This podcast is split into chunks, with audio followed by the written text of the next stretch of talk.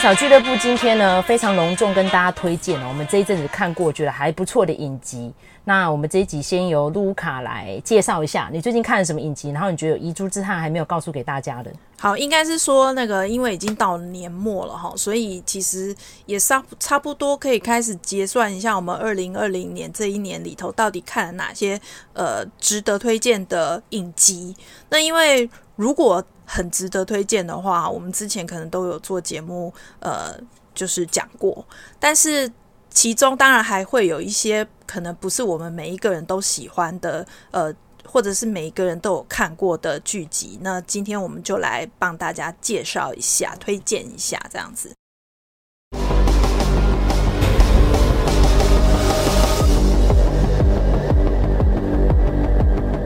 第一部呢，我要讲的是就是 Into the Night， 这个是在 Netflix 上面的，叫做绝夜逢生。这部影集其实应该很多人都看过，那个时候在 Netflix 的排行榜里头应该还算是蛮前面的，算是话题之作。我先讲一下这部片子的内容哦，它的内容其实呢，它是发生在比利时的布鲁塞尔。那这个布鲁塞尔其实是欧洲议会的所在地，有一个意大利人，他在欧洲议会工作，然后他就紧张兮兮的跑到那个某一架飞机上面，然后那架飞机是客机，那已经准备要起飞了，然后里面就载了几个客人，这样子也不是很大规模的那个飞机这样子，所以就是有已经on board 的乘客以及机组人员，机长跟空姐这样子若干名。结果呢，这个意大利人呢，他不由分说上了飞机之后就劫机了，不久就劫机了，然后就叫他们说你赶快开飞机这样子，所以就整个非常紧急。那在那个路中间，就是这个意大利人就会做出很多指示要他们这个那个的，但他又不说清楚他劫机的目的是什么。那这个故事就这样展开了，就是这些人被迫在密闭空间里头要合作。那后来这个意大利人就有讲，他在欧洲议会听到一件事情，就是说世界末日要来了，所以那个只要太阳一出来，就是所有的人就会死掉，所以他打劫飞机的目的就是一直飞在黑夜里头，这样子才可以保命。这个剧集蛮短的，一集大概40几分钟而已，然后呢只有6集。那他在这6集里头，每一集大概都会讲到其中一个人。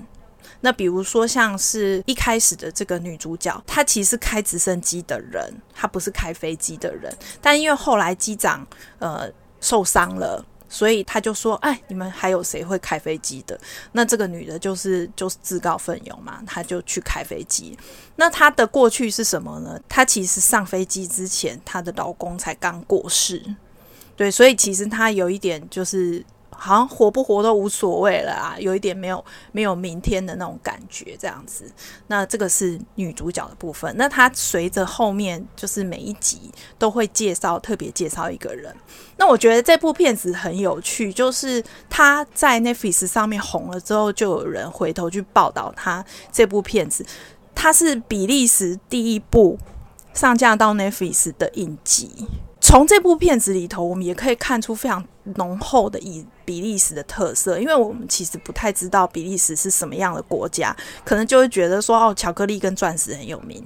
就这样而已，一句话。但其实呢，它的那个因为它是欧洲议会的所在地，所以其实我们如果去看这架被打劫的飞机里头，就是有各式各样的人，有摩洛哥的移民，有土耳其的移民，然后有意大利人，他不是比利时人嘛，但他在欧洲议会工作，就各式各样的人，当然也有比利时的人。他其实就很具体而为告诉你说，比利时就是这样的一个国家。我觉得还蛮有趣的，尤其是最后一群英国人要打劫那段，真的蛮好笑的。对，那个也很有趣，好像在骂他们要脱欧一样的感觉。对对对，然后那群人根本像土匪。没错没错。好，我觉得这个电影可以看到小型的欧洲各种人的缩影啦。因为最后其实像这样子的片子，最后都要去找一个 asylum 嘛，就是去找一个天堂，大家可以躲在里面没事。避难所。对，然后最后就是他们跑进去欧洲议会去找那个资料，要去看那个 bungalow 在哪里，然后大家要躲去那个避难所，然后中间也有非常多很凄惨的过程。反正我觉得会让你有非常多的感触之外，然后很紧张刺激，然后看到会热泪盈眶。他第一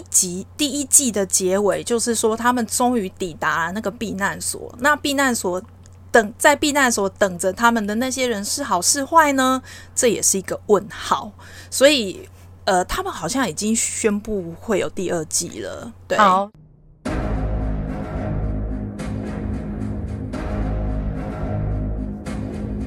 那讲这个之后呢，我觉得要紧接着现在是最新的影集，其实故事也很像，就到最后都是要找个避难所的，这就是经济之国的闯关者。我们直接跳到这边好了，因为现在非常红的影集就是这个，那也是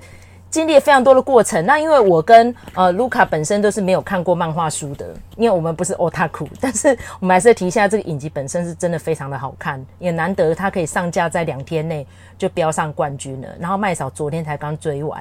我很快速非常集中播出4个小时，把每一集都看完了。我看的过程只是觉得自己真的落后年轻人好多，每一个闯关过程我都好多感慨。我们先讲一下那个经济之国这个故事的梗概啊。好，那故事梗概其实呢，大家可以想象在日本这个衰退的10年就要变成20年了，有非常多的年轻人是不知所措的，找不到自己的定位。那这个主角是一个尼特族，那不知道听众知不知道什么叫尼特族，就是赖在家里不出门的那种。在里面有非常多的闯关者都是这样的人，所以你问他们有没有活过，他们都活得非常的恍惚。然后再加上他们呢，有那种郁郁不得志，跟家人之间、跟族群之间、跟学校之间、同侪之间都有非常大的问题。然后他们呢，有朝一日突然进到一个地方，发现有的是从厕所出来，有的是从家里出来，怎么路上都没有人？你要想说，在东京街头这样的事情怎么可能发生？剧组人员说，当初他们是用了绿幕来重现空无一人的东京街头。他们其实是在。他们找了一块空地，然后整个全部都是搭出来的，超级厉害。然后有一些东西再用绿幕去把它 key 上去。对，然后这个制作团队是奥斯卡金奖级的，甚至于还有参与过少年拍的我举这几个作品，大家就是我觉得历历在目这样子。结果呢，这个主角跟他另外2个鲁蛇朋友，他们那时候就一个小小的恶作剧，躲到公厕，一出来就是进入到这么奇怪的地方，怎么都没有人，然后根本就不知道自己何去何从。后来突然呢，就有一个指引，游戏开始了，然后他们就进入一栋大楼，然后就跑进来了一个长得还蛮漂亮的女生，就跟她说：“你们菜鸟对不对？左边有一个台子，一人拿一只手机，拿了手机之后就脸部辨识，然后就会跑出扑克牌，现在是什么花色的牌几号？”然后你们闯关，游戏规则是什么？而且呢，这个关卡都非常的烧脑，而且都很紧凑。第一关就是生死门，你开错门了，可能就会被烧死。然后，甚至于你要是违规了，就是你跑出那个结界，你就会被雷射光直接穿脑戳死。所以就怎么样，就是好像死路一条是比较快的啦。要破关是非常痛苦的这样。然后很主角侥幸呢，非常快速的就。破解了密码，然后把他朋友们全部都带出来。但是到第2集、第3集以后就没那么顺利了。每一集你都有丧失掉几个伙伴，甚至于在第3集，这个小小的爆梗一下，那个就是就是羊跟狼的追杀，就是一群人里面只有一个狼，但是那个狼呢，基本上如果跟一只羊眼睛对到的话，羊就会变狼，就2个地位要互换。然后到最后呢，时间到了，只有狼可以活下来，羊全部都会死。所以这个朋友就觉得，那要逃跑的应该是狼吧？对，他就破解了。但是因为他们那个是红心游戏，红心游戏就是在勾心斗角、出卖朋友，到最后就很不幸的眼睁睁看他所有的朋友都抱头身亡。然后主角那时候呢，逃出来之后是痛不欲生，干脆死一死比较快。后来就被女主角意外的捡起来。然后跟女主角2个人就相依为命，要继续后面的关卡。所以每一集到最后，你就真的会痛彻心扉，很难受啦。但是你又很想要知道主角后面发生什么样的事情。这就是现在讨论度最高排行榜上面冠军的《经济之国》。嗯，那个我可以大概介绍一下一些背景哦。那个《经济之国》它其实是漫改剧，它的漫画其实基本上已经算是连载结束了，但它还有时不时会出一些特别篇。那特别篇有的时候跟这主角群是无关的，有的时候有关，有的时候无关这样子。那所以如果想要知道结局的人，其实你可以开始看那个漫画这样子。那其实它连载也有一段时间，大概2015年的时候开始连载的，所以其实都找得到啦。那我有听说台湾的代理好像是已经断尾了，就是后面的东西没有继续代理下去这样子。那现在有影集就很好啊，就是我们就可以看影集。我大概介绍一下那个《经济之国闯关》的一些规则齁，就是刚才麦嫂讲的，它是有游戏，你为什么要参加游戏呢？你也可以不玩啊，但是你要参加游戏，你才可以拿到这个经济之国的居留权。好，那个护照，这个护照呢是有期限的，比如说你如果今天参加难度3的游戏，你可不可以拿到3天的护照这样子，3天的居留。那你如果说3天一到，你没有继续参加其他的游戏的话，你就会直接处决，就出境就死掉了这样子。对，所以他就是一直要，你如果想活的话，你就必须要一直闯关。那他是用扑克牌的花色来分的，数字就代表难度，然后花色就代表它不同的取向。4种花色里头呢，比如说如果是方块的，就是表示它是以智力为主。如果是黑桃，就是以体力为主。那如果是梅花的话，就表示是团队合作最重要。那红心的游戏呢，其实也是在这个漫画里头讨论度最高的，因为红心它是一个玩弄人心的游戏，所以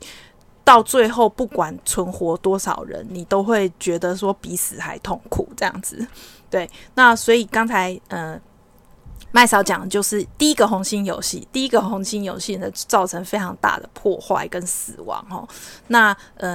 这个Netflix 上面的影集，它是演到第一阶段结束。第一阶段就是所有的数字牌，接下来的第二阶段就会出现人头牌，就是 J、K 跟 Q， 那它的难度就会更高。那因为是游戏，所以呢，它会有发牌者。那发牌者其实他也要跟游戏者一起参与游戏，那而且发牌者也是会死亡的。如果你一旦说出你表明你自己是发牌者的身份的话，你就会被处死。对，这个是这个世界观它基本的设定。那游戏的地方呢，它是在东京的23区之内，就没有超过这个范围，就是都在东京23区内。那一到了晚上，有举行游戏的地方就会亮灯，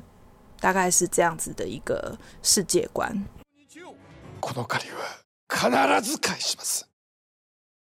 因为其实影集哈，爸爸囧啦，我们希望说，在我们接下来这个年底的时候，大家可以排一下你的观赏的 schedule， 还可以讨论什么。像麦嫂可以讲一下，就是我有看半泽直树。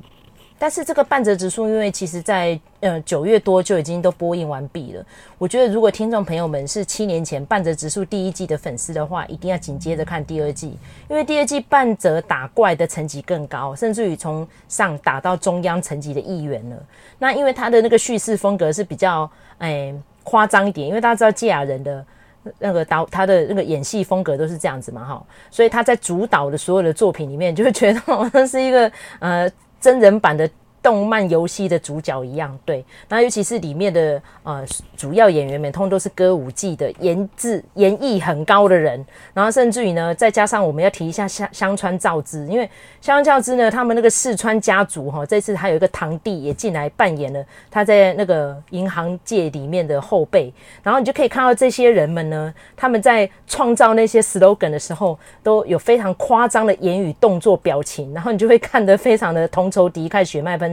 这就是我跟大家推荐半泽直树。那因为有非常多的 podcaster 在介绍那个剧情了，我就不详述了，请大家呢真的要抽空去看。然后再加上它里面有非常多的那个像是财经界一些相关的术语什么的也不会让你觉得很难，你整个看完之后就觉得这是我们平常日常生活就该经历的，没错，就是这个样子。尤其是你遇到不合理的主管、不合理的事情，甚至很腐败的组织的时候，你怎么样力挽狂澜，坚持到最后，胜利就是你的。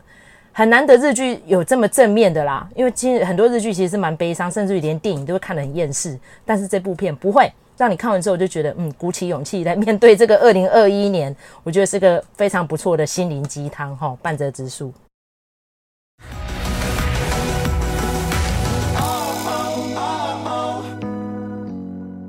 我再推荐一部其实也是我最近看的，那个也是在 Netflix 上面的影集。我一向都觉得说我觉得订 Netflix 之后最有趣的地方就是你可以看到世界各国的东西在上面，那不用说其实台湾的作品一上到 Netflix 也是都获得世界的瞩目。那我要讲的这个影集呢就叫做天造地设，那大家可能会知道它的另外一个翻译名称叫如意郎君。这个影集呢其实是由小说改编的，那这个小说就是叫如意郎君，它其实就是一个早先生的故事啦。它的主角是拉塔，拉塔是一个普通小康家庭的一个女儿这样子。印度人最重视的就是女儿的婚姻嘛，那所以他妈妈就一直很希望他就是帮他找到一个如意郎君。好，这个剧情整个就是这样。如果说大家有听过这个影集的话，可能是因为它的争议而来的，因为它里面拉塔的第一个对象是他的大学同学，这个男生是一个穆斯林，因为他的时空背景就是印巴分治没有多久的那个时候1950年代，所以其实也蛮争议的。再加上他们里面有一场吻戏居然是在印度教的神庙旁边拍的，然后大家就会觉得说你怎么这么侮辱我们的那个宗教。那其实大家要知道就是在印度，其实印度教跟其他宗教尤其是伊斯兰教的冲突是非常激烈的，那所以这部片子也被抗议。为什么会犯这种高级错误呢？就是因为这部影集其实是 BBC 拍的，那里面的人其实全部都讲英文。他的导演是米拉奈尔，就是如果大家有在看印度电影的话，他就是《雨季婚礼》的导演，他第一次来做电视影集。那加上他的编剧是 Andrew Davis， 那如果说这个编剧呢，他的成名作就是1995年版的《傲慢与偏见》。如果以这个故事的本事来看，然后再加上这个幕后的阵容，你大概可以把它化约成是印度版的珍奥斯汀的故事。拉塔的三个对象呢，一个是穆斯林，好，他们之间存在宗教的隔阂。那另外一个呢是拉塔的嫂嫂的弟弟，然后他是一个作家，那他完全就是一个海归派，他是去英国求学，然后也用英文写作的一个作家，那就非常风流倜傥。然后每次他都说他要为拉塔写诗，这样子就是非常浪漫的一个代表，然后也是一个非常就是有英国风味的一个人。第三个呢是一个做鞋厂工作的一个人，然后他是一个苦干实干白手起家的人，但是他非常的喜欢拉塔，然后也很照顾他。那这个对象呢其实是妈妈帮他选的，他其实是有三个对象，所以其实三个对象都呈现出印度的不同的社会阶级的取向，这是一个。然后另外呢，它里面因为它有很多段爱情故事，那也有很多场祭典，每个宗教都有。比如说像里面有一场是拉塔的邻居的好朋友，他是什叶派的穆斯林，那他是一个地主，他是一个地方的王公，所以他就有一场那个什叶派的祭典。那当然因为拉塔本身是印度教的，那所以印度教的祭典也有，然后他一开头就有一场是洒红节。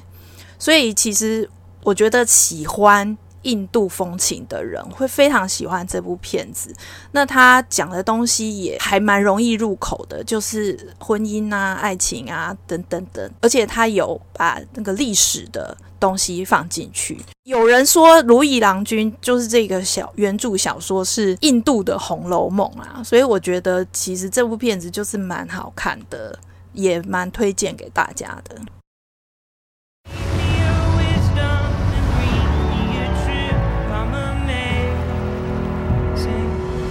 要跟大家介绍的这一部影集呢，是 Netflix 上面的太空冒险影集，它叫做《远漂》，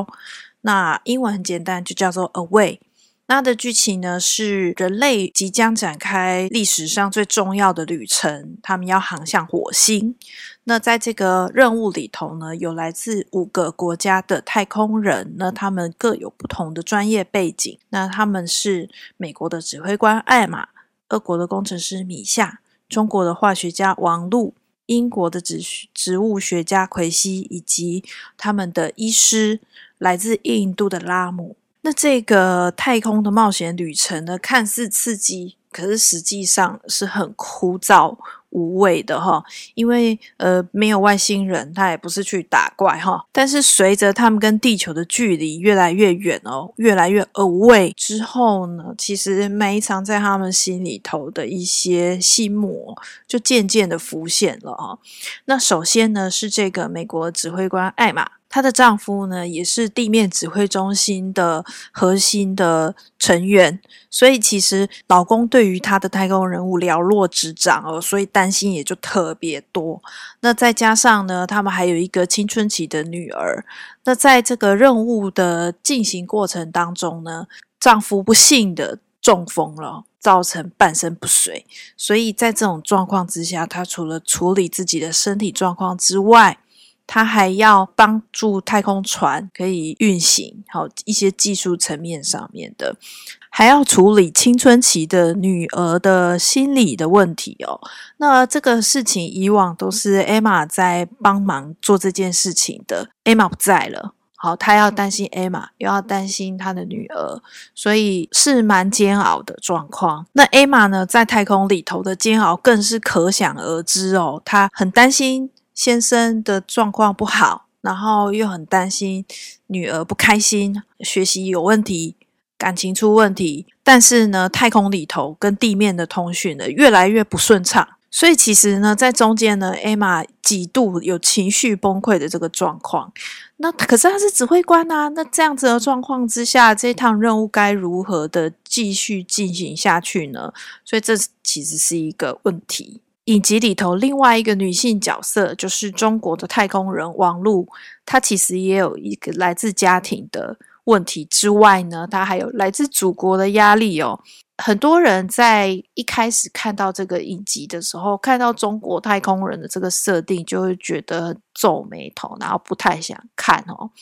但其实你看完了之后，你就会知道说，她其实对于独裁政权这件事情是有在批判的。王璐的状况是因为他是最顶尖的太空人，所以他处处都要保持良好的形象，他的偶包很大哦。国家当然也是这样认为的，你要作为国家的样板，所以你不能失败，你也不能出问题，你不能有任何的不好的事情哦。而且呢，国家还有任务要交付给你，你要完成这个任务呢，就是当他们登上火星的那一刻呢，请务必要让中国的五星旗可以露出在照片里头。可是这个事情造成网络非常大的困扰，因为其实我们有讲过，这是人类历史上最重要的一段旅程。在这种状况之下，它应该是属于全人类的事情，而不是只有你们这5个国家的事情嘛。其他4个国家，他们也没有提出这种不合理的要求，就说哦，我们要挂美国国旗啊、印度国旗啊，大家都来挂一挂，没有这样子的。所以王璐在思考这件事情的同时呢，他也去征询其他人的意见哦，包括那个最重要指挥官艾玛的意见。那这个时候呢，其实艾玛他就派上用场了哦，他其实是一个稳定军心的角色。那后来呢，王璐也做出了他的选择。那这个他到底是怎么样处理这件事情的，就留待大家自己去观赏。所以这个影集呢，其实是借由这样子的一个封闭的环境哦，让我们可以深入这五个人的内心。那其实他探讨很多不同的议题，包括家庭啊，然后人与人之间的羁绊啊，甚至也讲到了感情的这个部分，以及还有信仰的探讨。其实我觉得都还蛮精彩的，而且在这里面每一个人的戏份都还蛮充足的，那可以充分的表达他们五个人心中的一些所思所想，所以我还蛮喜欢这一套剧的哦。但是不过很遗憾的是呢，这套剧呢 Netflix 已经取消了哦。那我觉得可能是因为它看起来真的是蛮像一个科学纪实的东西，但是我觉得相较于那些僵尸打怪末日的这样子的剧情紧凑的影集来看的话，我觉得相对来说这套远漂它其实很疗愈，而且它也很安静。它尤其适合天气冷的时候，如果你有一段很长的时间可以拿来追剧，这样是最好的。我觉得它是非常温暖的一出戏，那推荐给大家。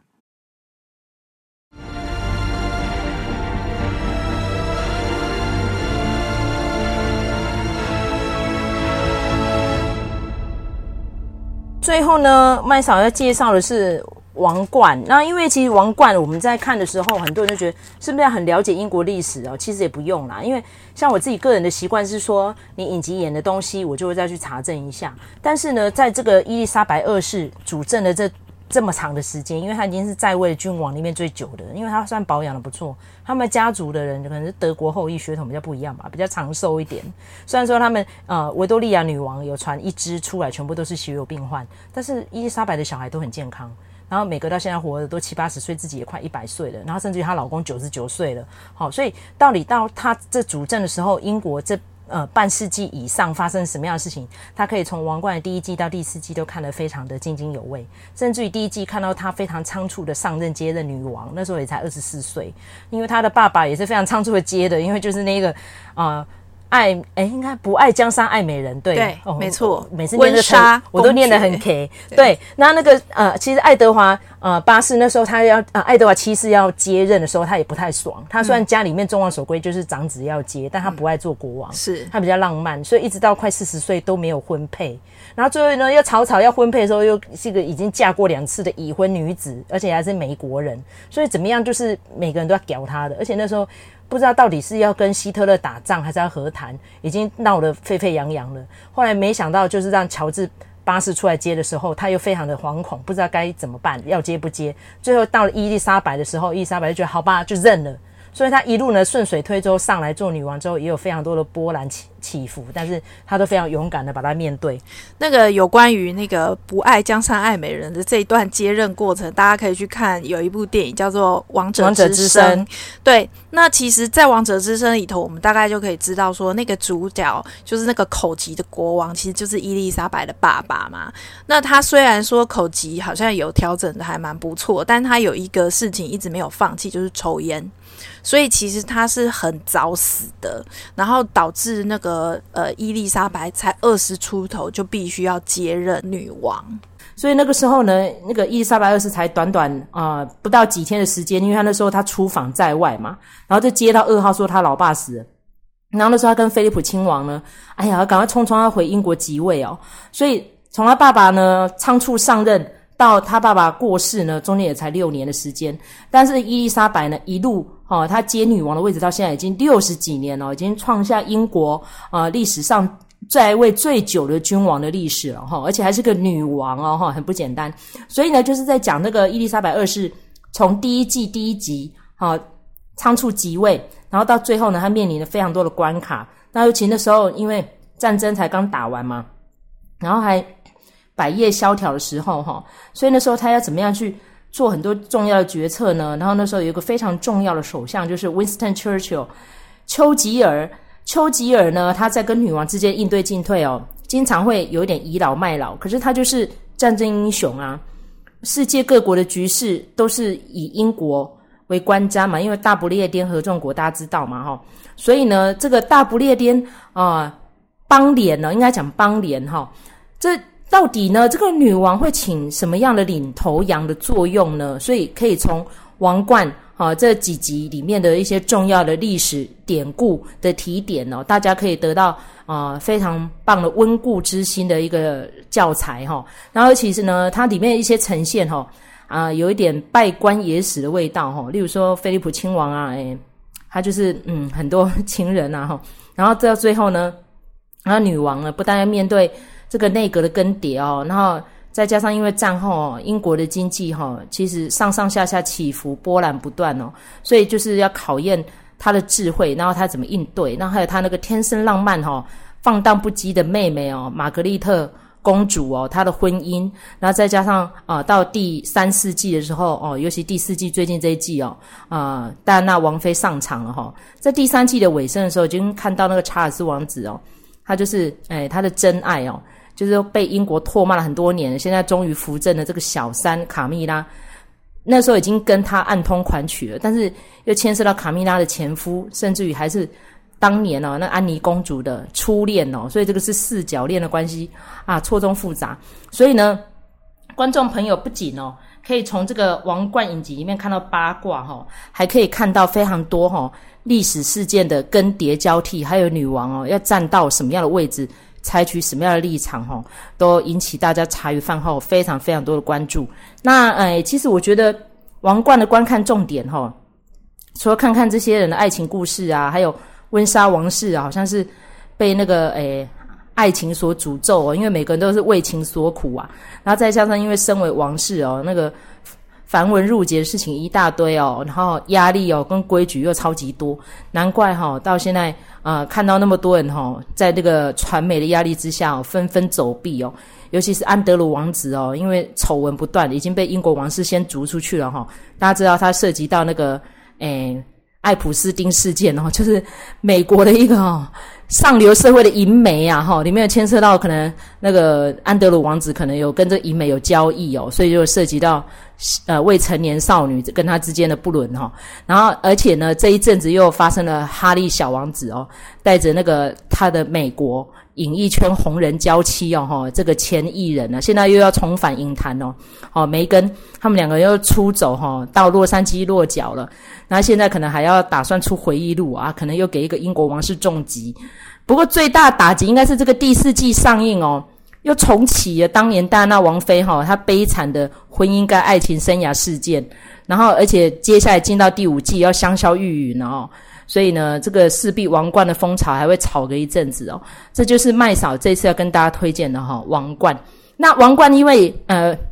历代的演员们因为要从年轻时候一直演到要步入老年嘛所以刚刚除了提到 Claire Foy 之外呢，然后我们第二季呢就是第三四季第二任的女王就是 Olivia Colman。 那 Olivia Colman 呢大家知道就是她前年因为了 Favorites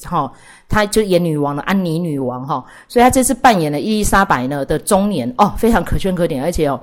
气势磅礴尤其是我印象很深刻的是她那时候刚上任的时候嘛，第三季一开场，然后因为女王就是大概40多岁，然后那时候请那个邮政总局帮女王画了一个纪念邮票，然后呢女王就看到那个画像，然后对照她那时候刚登基20几岁的那个年轻可人的画像，然后呢旁边就是她有一个宫廷的官员就说，哎呀女王啊你看不是画得栩栩如生吗，显现出女王您现在年纪呢，然后 Olivia 就一句台词说 All bats